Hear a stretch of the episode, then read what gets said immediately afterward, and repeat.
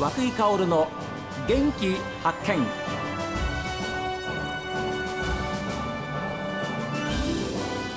おはようございます。和井薫です。和井薫の元気発見。一日の始まりは私が発見した北海道の元気な人と出会っていただきます。今週はですね地域のために商店街に活気をもたらそうと活動を続けている北24条商店街の振興組合理事長でいらっしゃいます小泉昭信さんにお話を伺っています。去年の4月にですねあの市の市電をですねもう60年間使った市電を払い下げてもらった方がいらっしゃるんですよ。はい、その市電をですね、はいはい、24条のあのサンプラザの横の商工園にああ一両、ね、一両あのサンプラザの横にありますね。はい、あれ持ってくる時ね結構苦労しまして、はい、あのまあ市電自体はあの11万っていう一両ね安いんですけどそれを持ってくるのに400万かかる。そそれをね、運搬するのに？運搬だけで。それをするのにですねその持ってきていただいた北区のある建設会社の社長さんなんですけどクラウドファンディングをしまして、はあはあ、募金を募ったんで、ね、そしたら約500万近く集まりまして。わすごいな、えー、まあ後々の維持にもねかかるんですけどね、まあ、それを含めてなんとか費用は捻出できたんですけど、ね、あよかったですね、えー割と二条城のシンプル的な状態で、ね、いろんなイベントですね。あそこの中使わせてもらってるんですよ。なんかあの、はい、夏なんかお祭りやってます、ねはい、そうなんですそうなんです、はい、あそこね、はい、サンプラザのね横全部使ってやってるんですけどね、えー、ただもう3年間できてないんですよ。コロナで。そうなのサンプラザさん自体がコロナのワクチンの接種会場になってるもんですから。その横でお祭りやわけにいかないもんですからね。なるほど、それで今お祭りが中止になってるんですけども、えー、その自然の前を利用してですね、うん、コンサートやったり、えちょっと野外コンサート簡単なですね、うん、そういうこともですね子どもさん相手に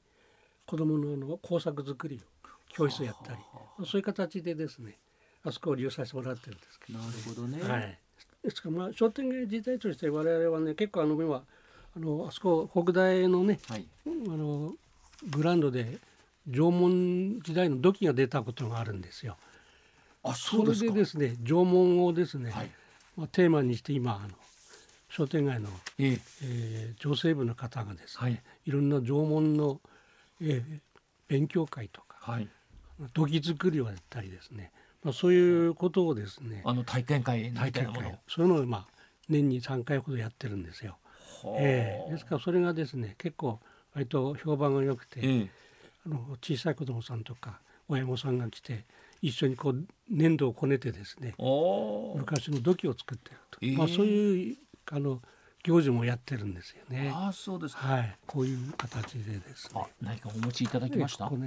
これ縄文のちょっとね。あそこにあの北海道美術学校という学校がありまして、はいはい、その生徒さんにですね縄文のあのロゴを作っていただいたんですよ。えー、上のこのこれです、こっちですか？ええ。それをですね、はいはい、あるトラック会社の方が、はい、あのトラックの箱型のトラックの前面にですねそれをプリントしていただいてそれが今の運送会社ですから、まあ、全国走ってられてるんですよ。ああじゃあいい PR になります。そうなんですよね、ね、そんな形をですねちょっとやってまして。あ、ええあのもちろん小泉さんのように、はい、ある程度キャリアを積んだ方の,、あの考えも必要ですけれども、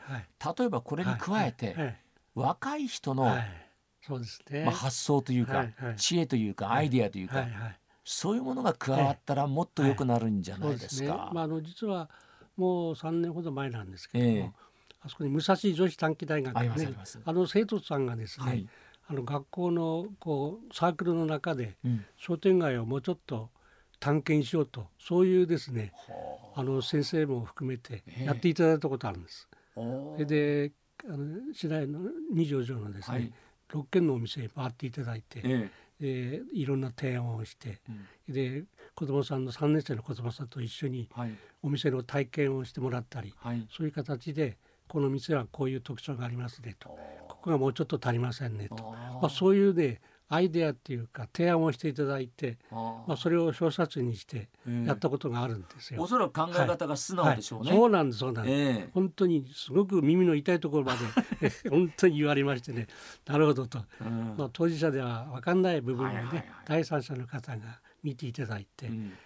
鋭い指摘をされたということで、ね、非常に参考になりました。はい、じゃあ、えー、着々と、えー、やっぱりそういうこう前に進んでいこうというね、はい。えー、そういう商店街になってるわけですね。まあね、うん、とは思ってますけどね周りから見てどう思うかちょっとわかりませんけど、ね、それはなかなかあの、はい、ガラッと180度変わるのは難しいと思います。まあ、ね、これやっぱり、あの